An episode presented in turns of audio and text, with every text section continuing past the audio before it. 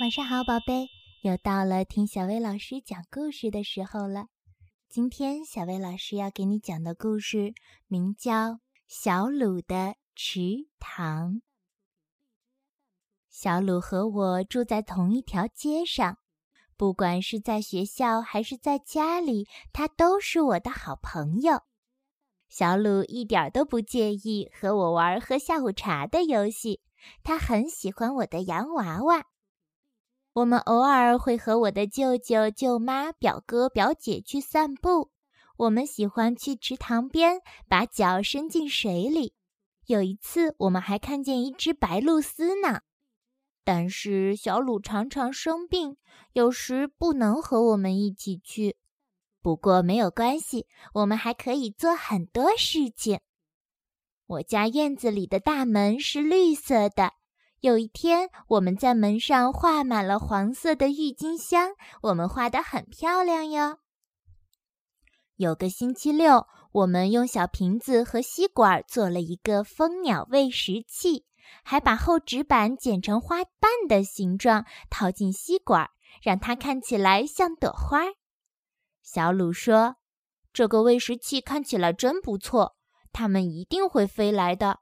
如果我是小鸟，我也会飞过来，我们只要耐心等就可以了。”小鲁生病的时候，我就会放学去他家，我们玩电脑游戏或练习涂色，小鲁可是一个涂色高手呢。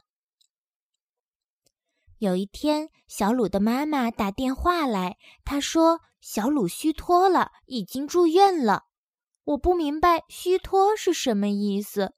妈妈告诉我，那表示他病得非常非常严重。我问妈妈，他到底怎么了？为什么老是在生病？小鲁出生后，医生就发现他的心脏有问题，现在情况越来越严重了。妈妈紧紧地抱着我。小鲁在医院住了很长一段时间，我们寄卡片给他，班上的同学还做了祝小鲁早日康复的横幅，准备挂在他的病房里。我一直求爸妈带我去看看小鲁，可是只有小鲁的爸妈才能去看他。我生气地大叫，要是我再也不能和他说话了该怎么办？他是我最好的朋友，这实在太不公平了。妈妈摸摸我的头，对我说，亲爱的，我知道这很不公平，但这件事原本就不公平呀。我真的再也没有办法和小鲁说话了，因为他在医院里去世了。爸妈告诉我这件事的时候，我们紧紧地抱在一起，哭个不停。我想我的眼泪永远也停不住了。那天晚上，爸妈让我睡在他们中间，他们紧紧握着我的手，直到我睡着为止。隔天早上，难过的心情还是没有消失，我问爸爸，那会不会只是一场噩梦？他说，亲爱的，我也希望是一场噩梦，可惜不是。我们在学校为小鲁写了一些诗，还把这些诗做成一本书。这是我写的诗。小鲁是我的好朋友，他一直是我的好朋友，永远永远都是。我还在那首诗的下面画了一只蜂鸟。校长说，我们应该一起做一件永远纪念小鲁的事。我说，写诗，诗可以保存很久。每个人都同意。但是我们还需要在学校里做一个可以用来纪念小鲁的东西。老师说，也许可以种一棵树。校长建议，做个喷水池也不错。我说，小鲁最喜欢池塘了。就这么决定了。这个池塘就建在校园里，我和小鲁常爬的老橡树的旁边。是个用水泥砌边的小池塘，趁着水泥还没干，我们在上面写下自己的名字，这样小鲁的池塘就被我们所有人包围住了。我们还用许多小石头、贝壳和植物做装饰，让它看起来更漂亮。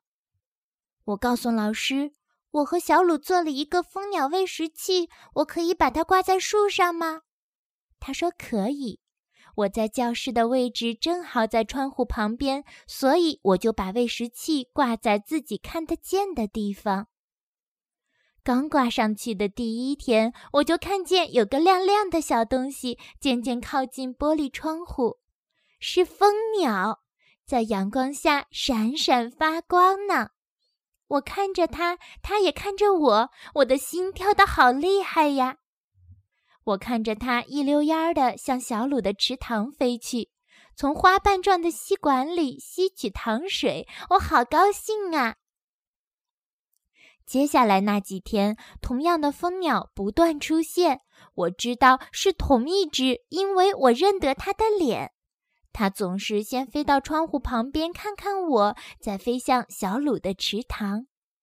我有一种奇怪的想法，但我知道那不可能是真的。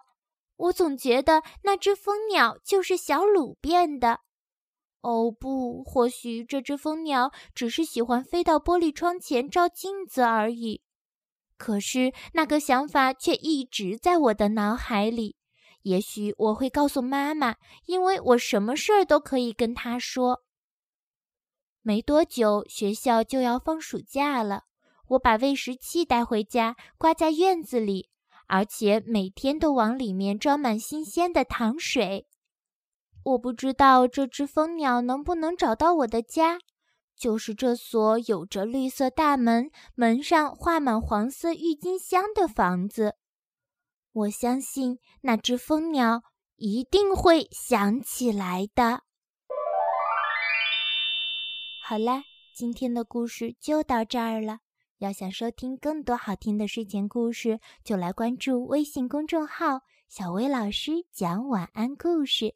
小薇老师在这里等你哦。晚安，宝贝。